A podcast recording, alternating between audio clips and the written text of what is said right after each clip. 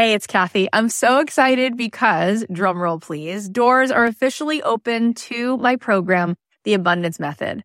I have been wanting to put this program out in the world for 2.5 years. I've been working on it behind the scenes, and this is my signature program. This is the program that is going to teach you the method, the framework for how to become a master manifester in your life. Why is that? Because everything is vibration. We live in a world that is atomic. That means the world is made of atoms, which is energy. 99.9% of every atom is energy and less than 1% particle. So in order for us to manifest in our life, we need to become the highest vibe possible and to sustain that. This program is going to show you how to meditate and how to set your day on the right track so that you have a practice that can help you project your amazing energy into the world, which will bend the 3D, which will help you manifest in ways that you won't even believe. This is a transformative live 10-week program. It is designed to help you on this journey of spiritual awakening. It's going to give you tons of tools. I'm going to show you how to change your energy, master the manifestation once and for all. This is the first program of its kind. We're actually trademarking all of this framework because it is something that is so unique, and I think you're going to be so excited about learning it. Also, there are some bonuses right now. If you sign up, you're going to get an exclusive podcast so that you can be listening to this program. If you can't make the live Zoom calls, we can give it to you on a track so that you can be listening to it like you do a podcast. Also, you're going to get a pack of 10 meditations from me. And you're going to be getting a training that I just gave, a workshop called Permission to Be Rich, one of the best workshops I've ever done, which you will love. And there is a platinum level to this program. If you choose the platinum level, not only do you get extra coaching calls with me, you also get extra mentor support, but this is really cool. You also get a retreat included. My retreats are normally $3,000. You will get the retreat for free included. Plus, you will get a front row seat at that retreat because you will be on the Platinum VIP track at the retreat. All of this is here for you. I'd love to see you in this program. I want to see you tapping in, turning on to that electricity within you so that you can find your way to the life that you were born to manifest for yourself. You can join us now at kathyhoer.com/join. I cannot wait. Get on in there, see what all the excitement is about. It's going to be so much fun. You could be a Picasso, or you could be 90 years old and perhaps never having picked up a paintbrush. Art really penetrates deep into the heart and soul and gives people a sense of being alive.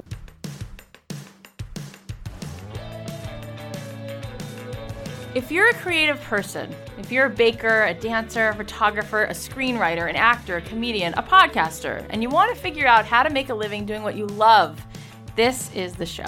This is the show. Don't Keep Your Day Job.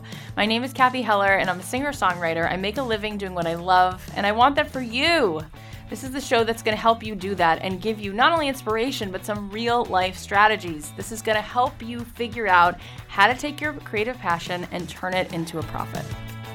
This episode of Don't Keep Your Day Job is brought to you by Blue Apron. Check out this week's menu and get your first 3 meals free with free shipping by going to blueapron.com/dreamjob. You will love how good it feels and tastes to create incredible home-cooked meals from blueapron.com/dreamjob. Hey guys, it's Kathy Heller. Welcome back to another episode of Don't Keep Your Day Job. I want to give a shout out to some more of you who continue to send me your work. I love it. I get so many submissions every single day, and I've been going through them, and it's hard to pick my favorites because they're all really special and impressive, but I just want to give a shout out to a few people, and I'm going to continue to do this.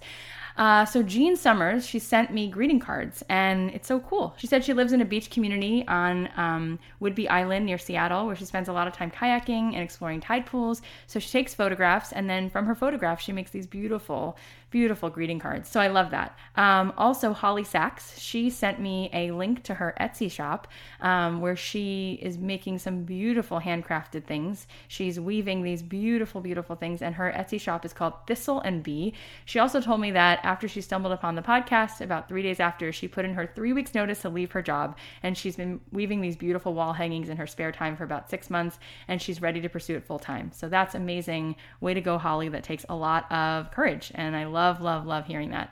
I wish you all the success in the world. Antoine Breton, he sent me 2 songs. He's a jazz pianist, and I love listening to what he's up to.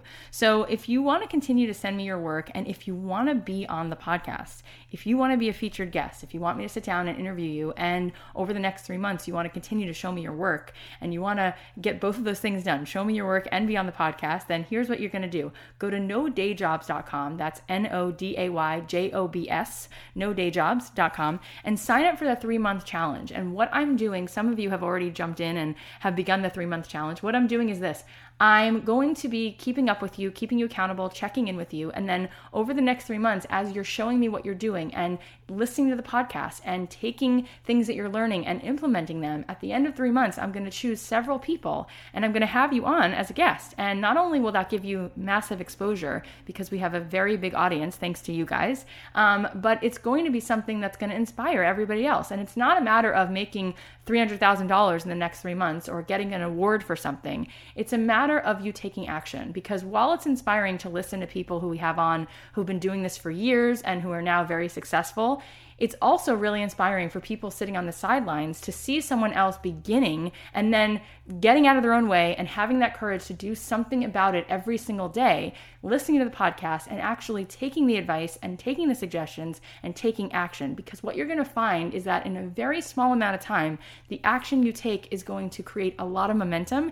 And I want to have you on. I want to hear how it's going. And I think that's going to be just as inspiring in a different way than having guests on who've been doing this for years. So go to NoDayJobs.com and sign up for the challenge. And I will be having the ability then to connect with you, keep you accountable, check in with you, see your work.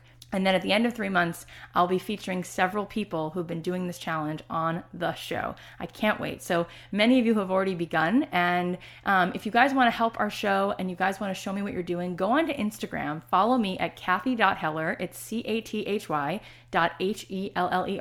And take one of your favorite quotes from the show. And you can help our show so much by tagging me in a photo and letting us know what you're doing, and give a shout out to the show. Give a shout out to the show on Instagram, give a shout out to the show on Facebook, and it helps so much because of you, because of your support. This has been a grassroots effort, and we've now have so many people listening to the show, and we're creating this movement of reminding everybody that happiness is an inside job, and changing the world starts with one person. It starts with us, and it's really important for us to get busy doing what we love. And that's why I created the show. And thanks to you, the support of the show has grown and so many people are listening. And if you want to continue to help support our show, follow us on Facebook, go to Instagram and follow me and then tag me. Give a shout out to our show. Post a quote, post something that inspired you from the show, and tell your friends to listen. That would be so, so awesome. Thank you guys for supporting our show. If you want to hear all of the takeaways and highlights from each episode, you can go to don'tkeepyourdayjob.com and you can check out the podcast page. And for every episode, our producer, Emma Kikuchi, puts together a list of all the takeaways that I recite. And she puts together a list of any resource that anyone has mentioned. It'll be there. So you guys can sort of get the Cliff Notes crib sheet for every episode by going to don'tkeepyourdayjob.com. Thanks again to Blue Apron for supporting this podcast. Check out this week's menu. Get your first 3 meals free with free shipping by going to blueapron.com/dreamjob. Not all ingredients are created equal, and we know this. Fresh, high-quality ingredients taste better, and they're better for you. So it's important to know where your food comes from. Every single week, the box arrives, and my kids get so excited because the food is not pre-prepared. It's just pre-proportioned, and the food is all there and fresh. So we take it out of the box. It's been sitting on dry ice, and we get to be part of this process. We get to make the meal, but it takes all the guesswork out. There's a recipe card, and then all the ingredients are pre-proportioned so that there's no waste. They're very conscious of being eco-friendly. And we make these delicious, fresh meals. It's really easy. Each meal comes with a step-by-step, easy-to-follow recipe card and pre-proportioned ingredients that can be prepared in 40 minutes or less. But the recipes are not repeated within a year, so you'll never get bored. Thanks again to Blue Apron for supporting this podcast. You can check out this week's menu and get your first 3 meals free with free shipping. Just go to blueapron.com/dreamjob. Thank you guys for supporting our sponsors. I just want you to know the sponsors have a lot of options when it comes to choosing which podcast to sponsor. They sponsor the show because they believe in the community that listens to the show. And so we're really grateful to them. And to say thank you to them, we can just try their product for free. And by trying their product for free, you're also really significantly helping our show. So it's win, win, win. I love you guys. I'm proud of you. I love this community. I love that we're creating a movement of people who are taking responsibility for our own happiness and getting out of our own own way and realizing that we deserve to be happy and that we have so much to share and that us being alive and feeling good is enough of a reason to get busy taking some action. So I hope that you're listening to the guests on the show, and I hope that you're seeing that it is all doable and that you do deserve it, and that with certain strategies that you're hearing, they all continue to be similar. These certain strategies of just going for things and trying things and the certain ways that we reverse engineer what's worked for other people and opening our eyes and understanding that if you can study what's worked for somebody else, what took them 5 years, what took them 10 years to build, by listening to them over an hour on this show, you can reverse engineer it and you can save yourself years by just listening to some of the tactics. So today on our show, we have Rebecca Schweiger. She is the founder and creative expert of The Art Studio New York. The Art Studio New York is the #1 art school in New York City, but not only did she start this incredible art school, she herself is a renowned artist. Her work has been exhibited and purchased in over 50 galleries and museums throughout the world. She's won many awards for her powerful, evocative artwork. Her stuff is gorgeous. She's been praised in the New York Times, the Boston Globe, the Village Voice, NBC, ABC. She's been praised everywhere. Her work is truly gorgeous. You should definitely go and check it out. But what I'm really impressed by is not only has she created a life for herself as a visual artist, but she took her love of painting and she took the joy she found and wanted to help other people to release their creativity. So she actually published a book which comes out today, which is called Release Your Creativity, and it's 15 projects that anyone can do to sort of get you in that space of getting out of your own way and beginning to be your authentic self and find your creative voice. So it's good for anybody, no matter what your creative pursuit, and it's available on Amazon as of today. And she's fantastic, so I can't wait to dive in and hear what she has to say. So, hi Rebecca. Hi Kathy. I'm so happy you're here. I personally am such a fan of your beautiful work. So let's talk about how you became such a success doing your visual art, and then we're going to talk about how you started your school and then your amazing book, which comes out today. So let's first start with you and your journey and how you were able to make a living being a visual artist.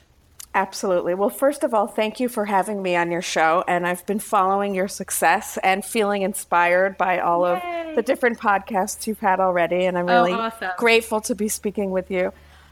From a young age, I always felt very drawn to self-expression. Mm-hmm. And I felt that there were many opportunities in life to express myself very genuinely and very authentically. And that was really all very much a calling for me.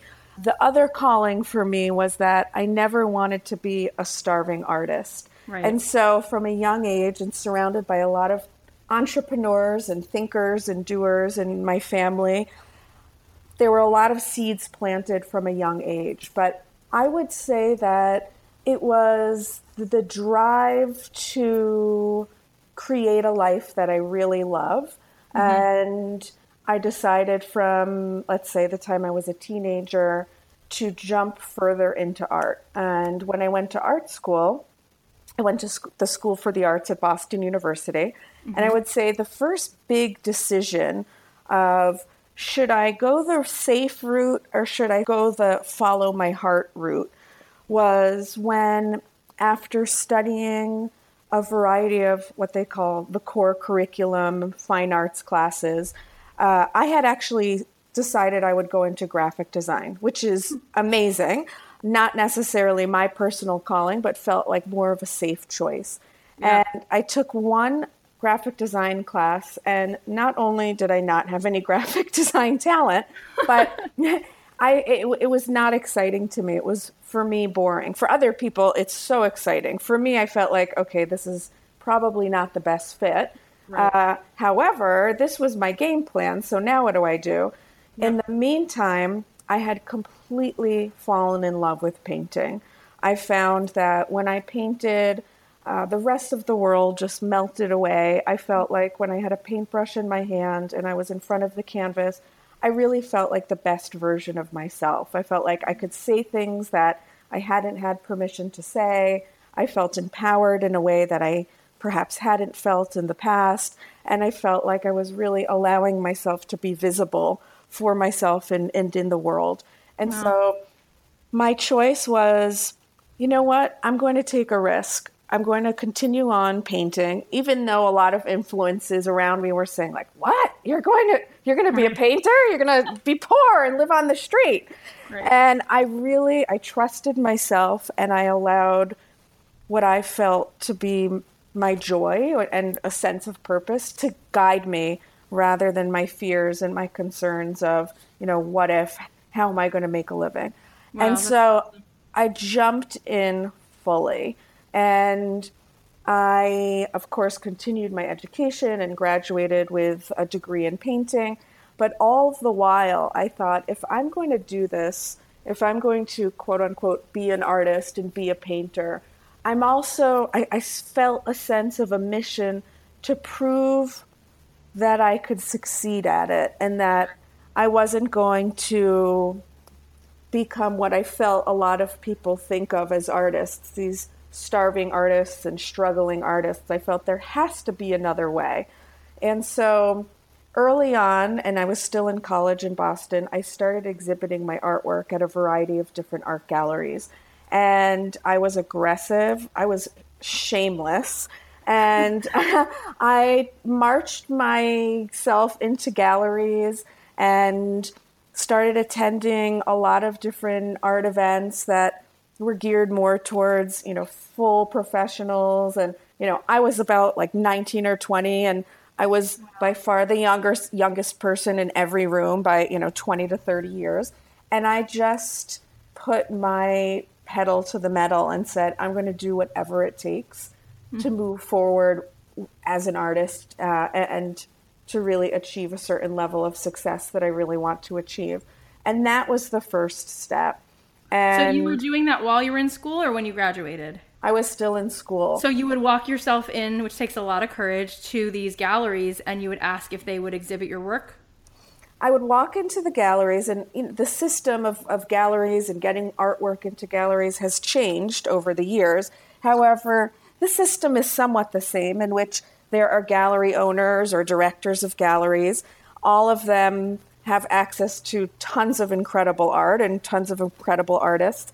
And so I would go in and I would chit-chat, attend art openings, develop relationships, and experienced and explored the art of developing these relationships and connections first. So I wouldn't just march in and say, "Hi, I'm Rebecca Schweiger. I'm an artist. You should exhibit my artwork." Mm-hmm. It was more of, wow, I love the artwork in this gallery. I am really curious about your choice about this artist. Tell me more about them. When are your art openings?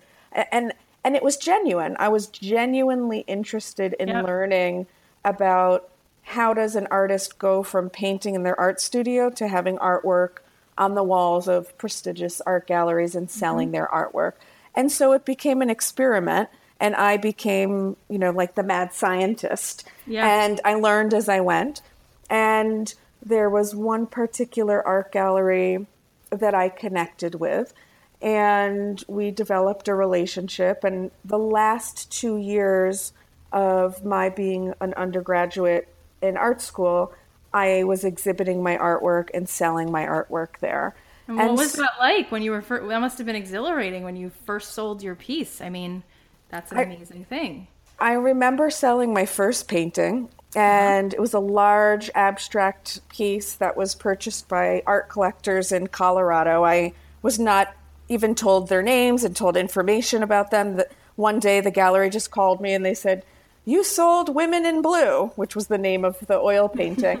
And it was incredible to me that I could pour my heart and soul onto the canvas and express my vulnerability and my inner world in a way that was so personal to me on canvas, through color, through texture, through a mode that was really all about who I am and how I see the world, and that a perfect stranger who I would not even recognize on the street was so moved and taken by my expression that they wanted to not only purchase this piece of artwork, but hang it in their home. What would you make for your first painting? I sold my first painting for about, it was either $2,000 or $2,500. Rebecca, that was and that was what came to me, because art galleries usually have a split with the artist. So And so I think at that time I was 20, and 20 years old, making $2,000 or $2,500 for something that you love doing. Amazing. It was definitely a thrill. And I would say you're totally unknown. You weren't like a famous person by any stretch. It was all because of the work. It was because of the artwork, and it was because I was willing to really do whatever it takes, which I'm sure we'll talk about again. But it was not only making the artwork, it was the attitude that I had in terms of how far was I willing to go to get my artwork out into the world. And from selling the piece, in addition to feeling amazing about someone paying a nice amount of money for my artwork, it felt like a real confirmation that I was on the right path. And that gave me the fuel to keep marching forward. Yeah, awesome. So what happened next? So now you're finishing up school. You've already sold some pieces. Now what happens? You graduate, and how are you going to pay the rent and make enough money to support you full time? Exactly. So a few things happened. I had sold a number of pieces of artwork by this time. I'm 21 or 22. And while many would say, wow, she's completely living the dream already, I felt like something was missing. So here I am, I have an art studio and I have people collecting my artwork and galleries that I'm being represented by and selling artwork. And there was a piece for me that was missing, which was the following. I felt like the experience of painting and the experience of art making was so enriching and so fulfilling for me that while yes, I wanted to sell my artwork, I wanted to also share the creative experience with people, and not just artists and not just people who can afford paintings and not people who are always museum goers. Right. I wanted for the average person to be able to tap into their creativity and to feel the benefits that I was feeling when I was painting. And you knew that at 21. That's amazing. Okay. Yeah, what'd you do? So around that time, I graduated college and I actually moved to Israel for a year. I was an artist in residence, and I was going to be traveling and exploring, and I would have an art studio there. I was going to exhibit in museums and galleries there. However, before then, I had about 5 or 6 months. And so I was preparing for a very large art exhibit that I was going to have. And in the meantime, I started teaching. And little did I know at the time that that teaching experience would completely change my life. I had taught at a nursing home in Springfield, Massachusetts. I'm from a town nearby. And I actually just walked in one day to the nursing home and offered to volunteer, to teach a class. I just had a hunch that it was going to be something that would be fulfilling, and I was very interested in giving back to the community. I ended up teaching about a 9 or 10-week class. It's so nice, Rebecca. So loving. Thank you. Wow. So I taught a class to the residents, and the experience was completely transformative. And so when I started it, even the staff of this nursing home, while they thought, oh, this is wonderful for the residents, they didn't feel that much progress would be made in terms of bringing out the creative abilities of these residents. The residents were men and women well into their 80s and 90s, with a lot of health problems, some of them not making visual contact, some of them not being able to verbally express themselves. And so when I taught my first class, I created very simple hands-on art projects. You didn't have to have any artistic background or knowledge. It was really all about the process and all about just tapping into a little dose of creativity. And what ultimately happened through the weeks was, I would say, like nearly miraculous. There were about 25, quote unquote, students in the class. And there were many who either hadn't uttered a word in months, hadn't smiled, hadn't been seemingly able to make eye contact, people who were incredibly depressed. There were new signs of life. People were laughing, people were talking, people were making eye contact. People who hadn't been responsive at all were suddenly responsive. I mean, it's not like people got out of the wheelchairs and started dancing on the tables, but there were very visible signs of their soul became alive. Exactly. Yeah. This would be an amazing documentary. Wouldn't that be cool to film? It would be incredible. And the staff of the nursing home had said to me after, let's say, 3 or 4 weeks, they said, we have worked here for, 15 years, 30 years, 20 years. We've never seen something like this happen within a group of people. Oh, and a light bulb really went off in my head and in my heart. And I thought I just proved to myself what I already knew, which was that art really allows the soul to become alive and allows the heart to open.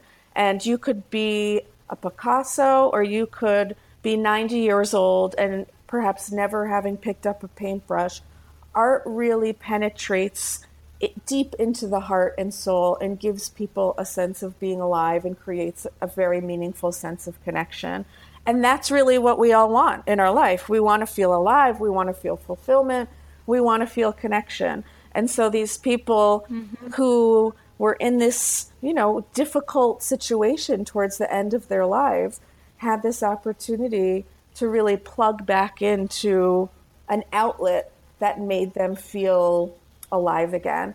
And so from there, I started to continue my experiment of, well, what would happen if such and such group of people were exposed to art? So what would happen if art was brought to a community of teenagers with behavioral challenges?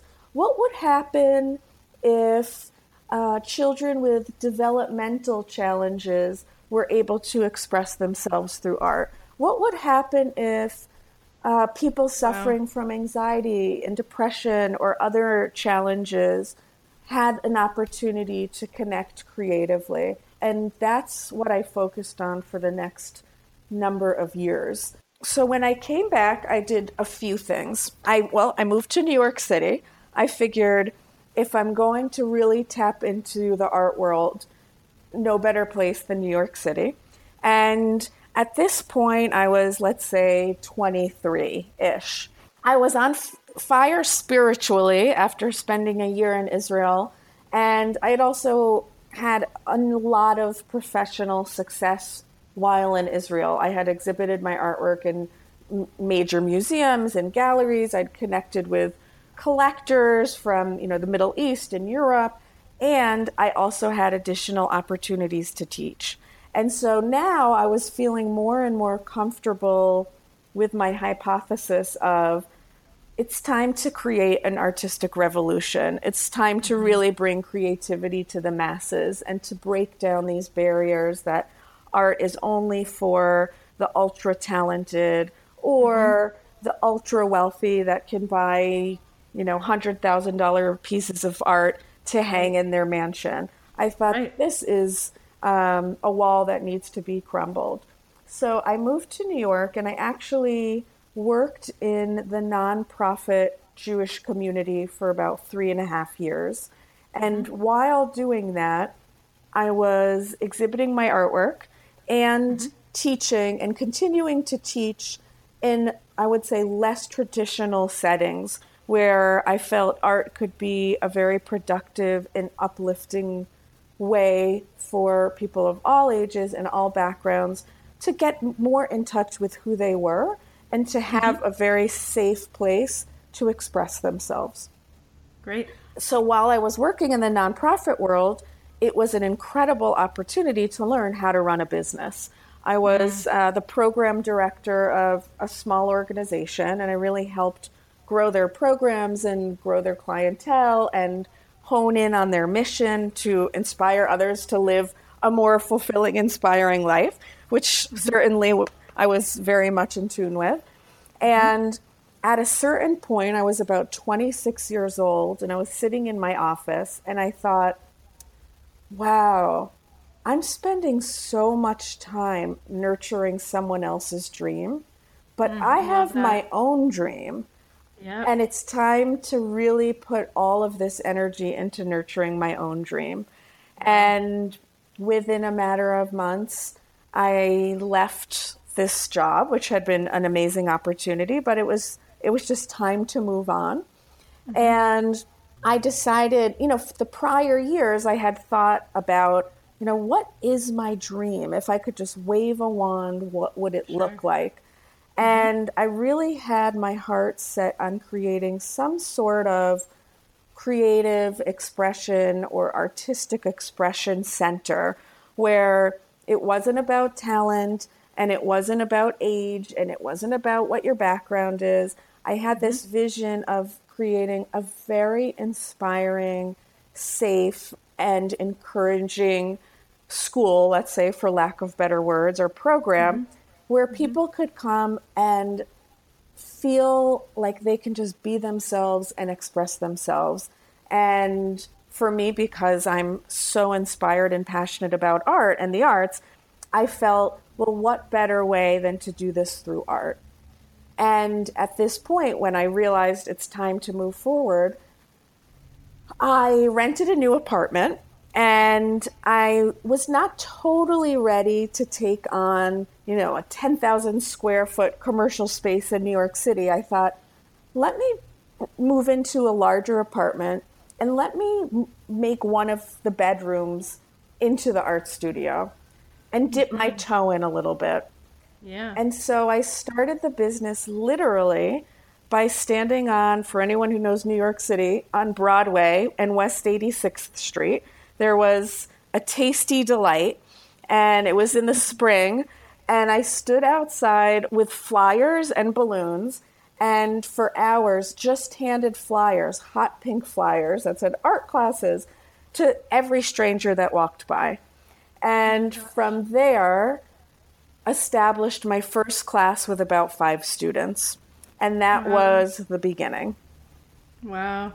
And tell us where that has grown, because now you have, I think it's like the best known art school, in New York City. How would you phrase it? Yeah. So the Art Studio New York now is rated the #1 art school by many different media outlets. Time Out New York. We've been in New York Magazine. We've been on NBC News. We've been in the New York Times, Boston Globe. The list goes on, thank God. I feel very, very grateful. And your studio has now how many classes and how many students? We have about 100 classes a week. And we have, in each class, the sizes range, but we have about 1,000 students coming to the studio every week. And in addition to that, we work with a lot of different corporations, small business and medium-sized businesses, as well as schools in the New York metropolitan area. So there are a variety of other venues in which we work on a weekly basis. It's amazing. How did you grow it from 5 people in your first class in your apartment to what it is now? If I broke it down into I could explain the actions, but I would say it was more the attitude, major perseverance, a lot of focus, never giving up, and being 100% committed to doing whatever it takes. And I would say underneath that all, a lot of courage. Can you give us some examples of stories where you had to impart that hustle or that perseverance or ways that you were able to sort of climb that mountain? Absolutely. Well, first off, when I decided, when I had this aha moment that I was going to leave this somewhat steady job with a steady paycheck and health benefits and, this feeling of I have my own dream, it's really time to spread my own wings. I shared this with a lot of family members and friends of whom were always generally supportive, but I think it was my first bigger leap. And I cannot say that a ton of people were supportive. I can say that there was a lot of gentle concern and the sentiment of, do you really know what you're doing? Like, what are you going to do if this doesn't work out? I know. Why would you leave something so secure? Maybe you should X. Maybe you should Y. A lot of doubt and a sort of like raining on my parade.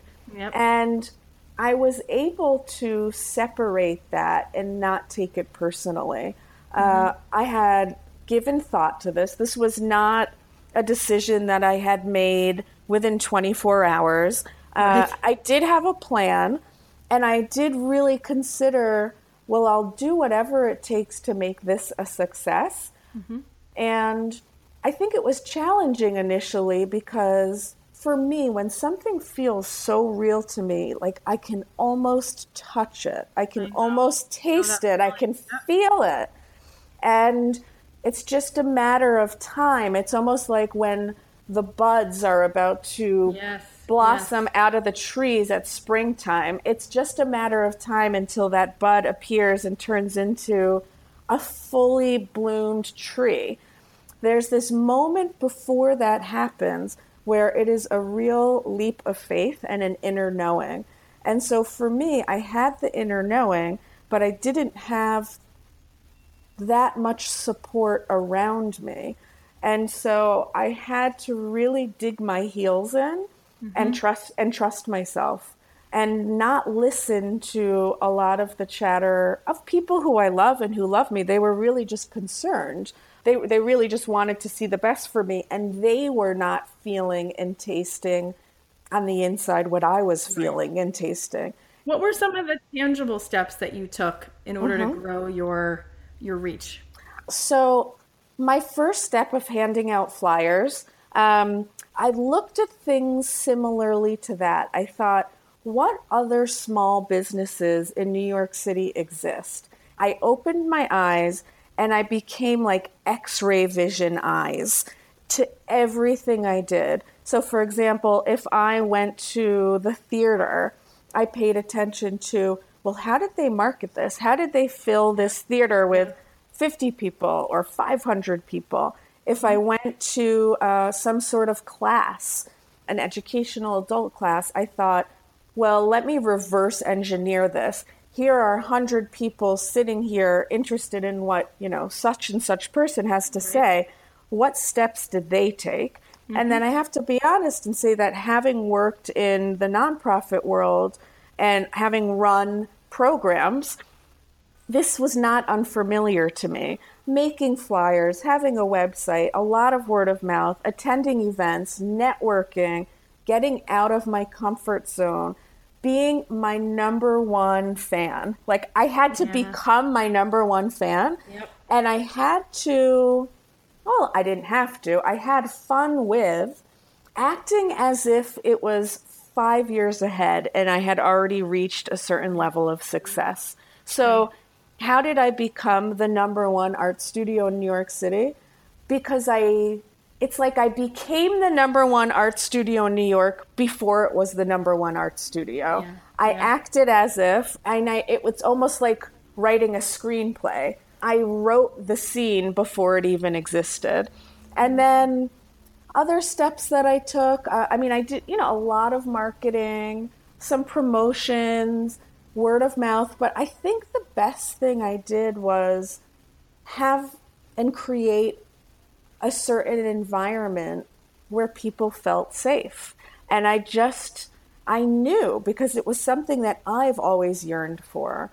And when I've experienced it, it's been transformative. If I create that for people and they experience a transformation in their own lives, or they feel stress relief, or they feel a sense of joy they haven't felt in a long time, or a sense of safety, or a sense of connection, or feeling energized, whatever it is, it was something different for each person.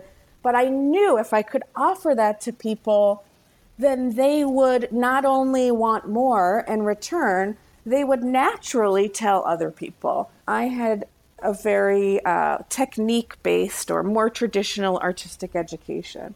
Mm-hmm. Well, I took that and I really combined it with my love for self-expression and my passion for encouraging and empowering people to really be who they are and express themselves and own that and live that and be that. And I combined the two together so that, yes, if you wanted to learn how to paint, come and learn how to paint. But it's not only about creating a pretty bowl of fruit. It's really about becoming an artist, not only of your artwork, but of your life. And so people were experiencing the art class, but then leaving the art class feeling uplifted and feeling empowered and feeling inspired and excited. Yeah. And what I feel I was offering to people, it was something that people really wanted and needed. And so what started with 5 students grew to 10, grew to 20, grew to 50, grew to 100. And it just grew like a weed. And 13 years later, it's grown into a forest and it's now like turning into a jungle. Wow. And how long into this, after you started the first class, did you start the school itself where it was its own space and you rented its own space? Mm-hmm. Well, after operating in my apartment a few years later, so that within the first 3 years, the Art Studio New York grew quite a bit. And instead of the art studio being in my bedroom, I moved it into the living room, which was a space like 3 times the size. Mm-hmm. And at this point, I really was spending a lot of time outside of New York City, and I was coming in and out of the city for work. And after, I would say it was about 3 or 4 years, I was faced with the decision of, I either have to scale this back because it's growing so much and it can't continue to operate in my apartment with just me. And at this point, I had hired a number of teachers and incredibly talented artists, but more infrastructure was needed. Mm-hmm. So I either had to scale back, which was not of interest to me, or I needed to take a really big leap and find a much bigger space that would allow the business to multiply. Mm-hmm. And that's exactly what I did. And I put the feelers out there. And basically, the most perfect space possible sort of fell from the sky. And I jumped in, and it was very, very exciting and very, very challenging. And I rode the waves and took the opportunity to sort of be fierce in my commitment to spreading the power of creativity and self-expression. And you were continuing to paint and sell your own work all throughout this time as well? Yes, I was continuing to paint and exhibit my work. And what started to happen was this really beautiful weaving between teaching others. You know, they say we teach others what we actually really need to learn for ourselves. Yes. And so there was no mistake that I was teaching others how to show up more in their lives and how to feel more empowered and feel more alive and just to express themselves not only in their artwork, but in their lives, to really look at life like I'm the artist and my life is my canvas. And what is it that I want to create? And this actually surprised me because I always felt like, oh, my dream is to be, you know, full-time what they call a gallery artist. Mm-hmm. And while I saw a lot of success there, I found that running my business mm-hmm. and offering and sharing the power of creativity with others through the Art Studio New York mm-hmm. was so fulfilling to me yeah. that I made a conscious choice to put more of my energy there. But a very interesting thing happened. You know, and there are a lot of challenges to being an entrepreneur, and there are a lot of challenges to being a creative entrepreneur. Mm-hmm. And one of the challenges I faced was how to create a certain amount of balance. And it's something I still practice. I've come a long way, but I'm not there yet. Right. When someone feels so passionate and such a sense of a calling towards something, yeah. it's hard to hold back. And so for me, I poured all of my energy with joy. I was excited to do so. And this was more the beginning years. You know, there were nights where I'd stay up till 2 in the morning working on the website and creating a new program and answering emails. And it was like there were never enough hours in the day. Mm-hmm. And what I started to realize was that it's going to be challenging for me, maybe not for someone else, but for me to fully run a business in New York City and to give it the attention that I want to give and to create an environment where people are really feeling inspired to create lives that they love and mm-hmm. to feel inspired through the creative process of expressing themselves through art and to create my artwork and to pound the pavement and to maintain relationships with galleries throughout the world and to fly around the world, right. to give discussions with my artwork, selling my artwork, having art openings. Right. And so I made the conscious decision by asking myself the following question: why am I doing this in the first place?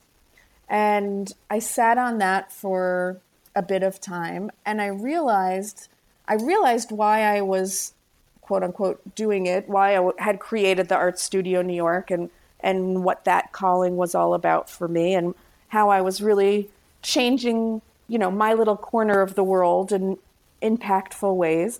Mm-hmm. When it came to my own artwork, I realized that for me, painting was really soul food for me. Mm-hmm. And it was like dipping my soul in a bath and mm-hmm. sort of like an elixir for my own soul. And that it really wasn't about, while I love exhibiting and selling my artwork, that's not why I was doing it. Mm-hmm. I was really making my own artwork because it was my own spiritual practice and it made me feel alive and made me feel like me. It allowed me to come home to myself over and over and over again. And I asked myself, if one day I'm 90 years old and I have never sold another piece of artwork, would I still paint? And I immediately said yes, of course. And so at that point, I decided to put more of my energy into growing the Art Studio New York, continuing putting energy into making my own artwork and experimenting with putting a little less, not completely cutting it off, but a little less energy into managing and fostering and developing my relationships with art collectors and galleries. And an amazing thing happened, which is the following. Once I let go of that, I didn't cut a cord. It was just more of a surrender. I thought, you know what? I'm just going to let go. And I can't be 50 people in 50 places at every hour of the day. I need to, you know, catch my breath a little bit here. Yeah. And whatever will be, will be. And at that moment, within, let's say, a number of months, I actually ended up seeing, and to this day, more opportunities to sell and exhibit my artwork than I ever had when I was ultra focused on it. Wow, that's amazing. I can totally relate to that whole story, my own journey. But I want to get now to your book because it's incredible. Thank and you can see why it's incredible, because hearing your why and hearing how dedicated you are to having the ability to help other people have this experience and to be freed and released and to find an outlet and to be able to live their life the way that they really truly authentically want to. So let's talk about the book, because it comes out today. It's called Release Your Creativity, Discover Your Inner Artist with 15 Simple Painting Projects. Let's go through it and talk about what's really in this book. Let's talk about these chapters a little bit. So we already know, I think, why you wanted to write it. Let's just talk about the first chapter, and then we'll talk about a few, because I love the first chapter. For people who are listening, the first chapter is called Where Should I Start? So tell us, what does that mean? Where do you start? If you're listening to the show right now and you're inspired by what Rebecca's saying, Rebecca, what do you say to us? Like, how does somebody start? Absolutely. Well, there's where to start and where not to start. So to start requires some inner conversations. First of all, anytime we start anything new, there's always fear. And I point this out only because I know in my own journey as an artist and as an entrepreneur, one of the most challenging obstacles that I faced over and over and over again was major fear, debilitating fear, where I was pretty much frozen. And I'm grateful that I'm the type of person that perseveres and moves through a challenge. And so I learned how to, let's say, run towards fear rather than run away toward. What would you be afraid of? I think that I had a conversation within myself that I didn't deserve. You know, there was a lot of, I don't deserve to be successful. I don't deserve to be the level of happy that I want to be. I don't deserve to really and fully express myself. You know, there was a lot of like, I don't deserve, and then fill in the blank. And and most likely whatever adjective you can come up with, I probably told that to myself. Yeah. And then there was a lot of fear. I think there was fear of failure, but there was equally fear of success. Mm-hmm. So I had a lot of like success fear. And I had a lot of fear, and I still fear this, but not as much. I think that what I want the most is what I'm afraid of the most, which is really, in a very vulnerable, genuine way, being seen. And I actually think we all long to be seen, but then we're all, well, I shouldn't speak about everyone. For me, there are a lot of different fears that go along with being seen and really showing my truest form to the world. And so as I was writing this book, Release Your Creativity, I allowed it to, you know, I took on the challenge of sharing with others not only what I teach to my students, but what I've learned for myself in my daily life, in my entrepreneurial life, in my personal life.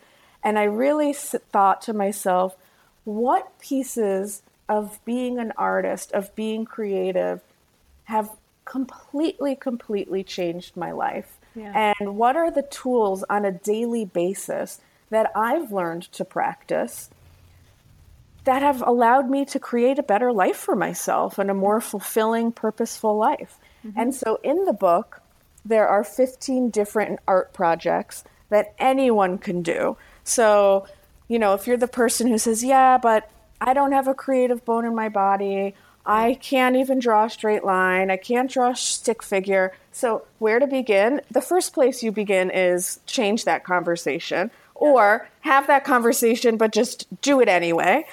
And in terms of, you know, where do you start? There are a variety of questions that I think are important to ask yourself. I think that when we begin a new chapter in our lives, whether the chapter is, I want to take a painting class, or I want to meet my soulmate, or I want to start a business that I love, or I want to move to a new city. There's a lot of excitement. And usually that excitement is then met with massive fear and a lot of self-criticism. Oh, yeah. And so I think the first step is being ready for the backlash of fear and being ready for the backlash of self-doubt. And then once you're ready for it, you can really move through it. Yeah. I think that when starting something new and really jumping into a creative process, if you can find your why am I doing this in the first place? So in the book, I share, are you seeking better health, longing for a renewed passion, aching for deeper personal identity?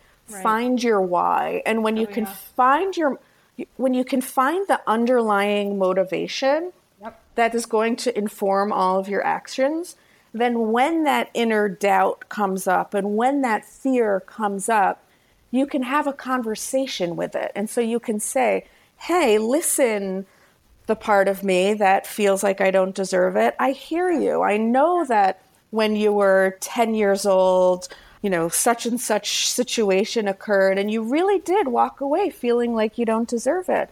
But now you're an adult, and I'm here to remind you why you do deserve it, because this is going to bring you happiness, and this is going to give you fulfillment, and this is going to be an opportunity that you have been longing for. And you introduce something new to the conversation.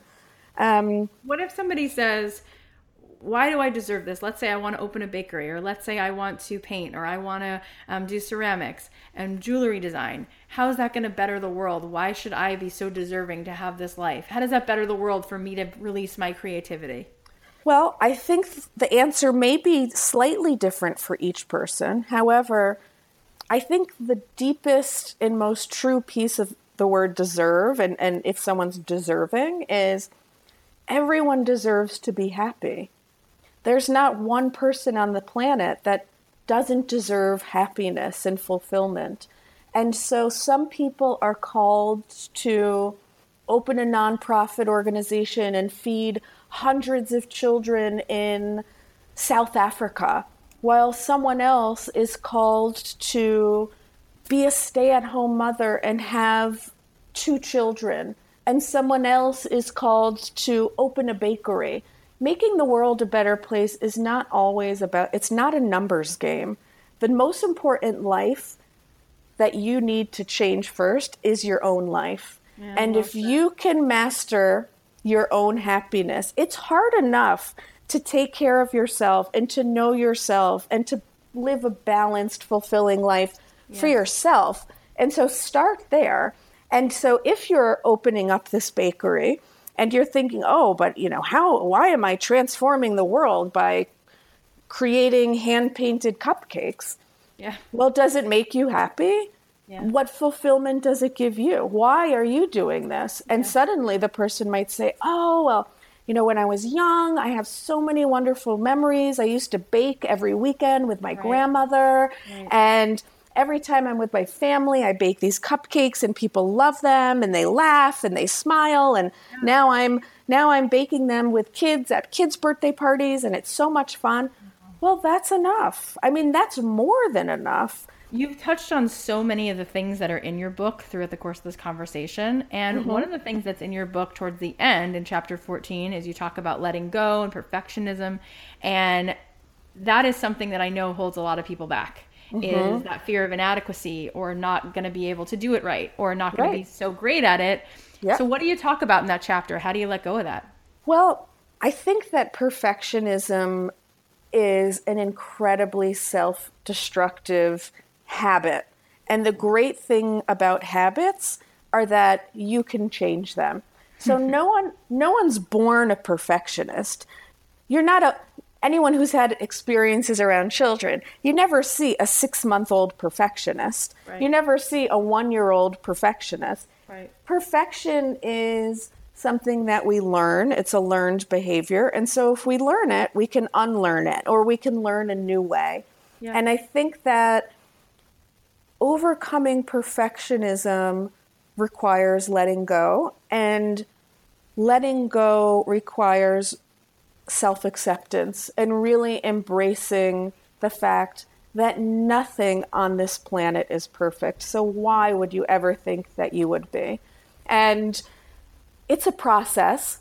However, if you can look at the different parts of yourself as interesting, and if you can have curiosity about the different parts of yourself rather than lashing out at the different parts of yourself. I think that's a first step. I think if you can look at yourself and your life with gentle compassion and look at the fact that there are areas of your life where you're an expert and there are areas of your life where you're a total beginner, and all of them are wonderful. And you're like an art therapist. I mean, essentially, you're like, honestly, you're so well-spoken, you're so compassionate, and you've done so much of your own work. It's so obvious the way that you're able to hold all of these pieces, the way that you're able to honor all of it and keep going. And you've built a very successful business. Like at the end of the day, everything you're saying, even though it has so much depth and wisdom and it's so, you know, someone could say touchy-feely. It's like, no, this works on a practical level. Like this has been written about in the New York Times, in all of the publications you've talked about. This is on the ground a complete success, and probably because it started with so much integrity and your intention is so pure. So in this book, which came out today, do you feel like this process of going through the book would be good for any artist, no matter what their craft or no matter what kind of business a person has? Do you feel like this is an exercise that's going to be opening and freeing and helpful for anybody, or only for artists? I actually think that this book will be great, especially for non-artists, and certainly for artists. You know, the wisdom of creativity, if you've been painting for 20 years, you're already familiar with, obviously, some of the keys of art and what you can learn and how you can evolve as a human being through being creative. Right. However, the book is really geared towards the person who has dabbled with creativity, or the person who has not dabbled with creativity but really wishes he or she was more creative. Mm-hmm. And while the book at first glance looks like 15 art projects that anyone could do, and they're very step-by-step. The steps are easy to follow. You could do it on your own. You could do it with friends. You could do it as a family. What ends up happening through engaging creatively is that you walk away with steps like, wow, I have not felt that relaxed in 15 years. Or, wow, I'm so uptight when I am at work, but this art project forced me to let go, and that felt so good.